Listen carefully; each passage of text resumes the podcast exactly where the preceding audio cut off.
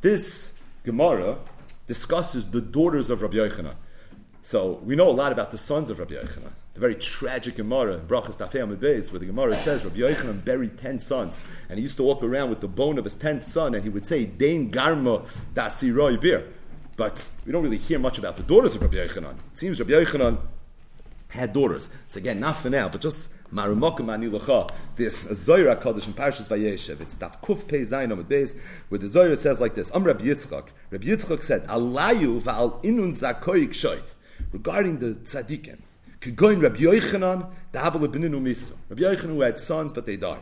Going Rabbi Chizkiah the Iwakar, and like Rabbi Chizkiah who was an Akar. Alayu Ksivitz regarding them that it says Koyamar Hashem Lasorisim Asher Yishmael Shabsoisai Ubachar Bashecha Faxti Umachzikim Bevrisni Maksiv Basrei Venasati Lem Bevesu B'chem Moisai Yod V'Shem Toiv Mibonim Umibonai Shem Oilam Etein Loi Asher Lo Yikaris. So the pasuk over here says you want a dogma of Koyamar Hashem Lasorisim that their Torah and what they're going to be zoicha to is Toiv Mibanim Umibanis, says the Zohar, I'll give you two examples. One is Kegoin Rabbi Yochanan, and the other one is Kegoin Reb Chizkiah. Reb Chizkiah uh, was an Akar, never had children, and Rabbi Yochanan had children, but he was a Havalei Benin Umisu.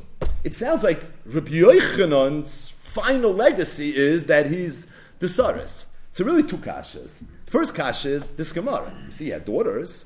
So if he had daughters, so why is he a saris? A saris is someone usually thought of to not have any children. So if he had daughters, why would it be a saris? Definitely a ar.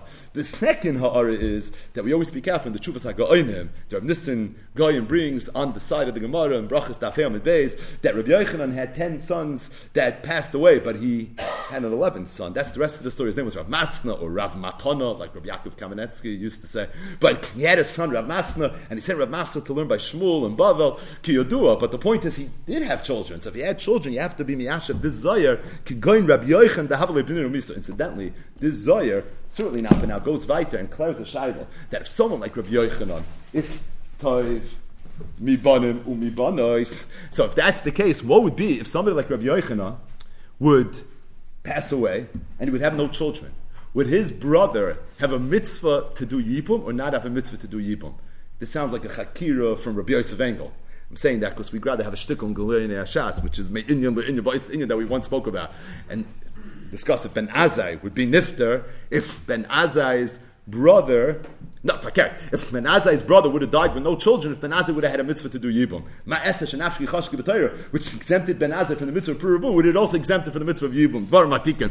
But the Bible is a Zoyas Chakira, whether or not there's a mitzvah yibum, when someone who's Mamish at tzaddik, where you can say Shem Oilam Etein Loi, which is Taim Mibanim Umibanis. Avifel, it's Taim Mibanim Umibanis, so there's no Velo Yimach Shmai Yisrael, so Meich Teisish Be Yibam. It's the Zaira Kodesh as Chakira. But either way, Dvarim the Flam, just a little bit of an aris.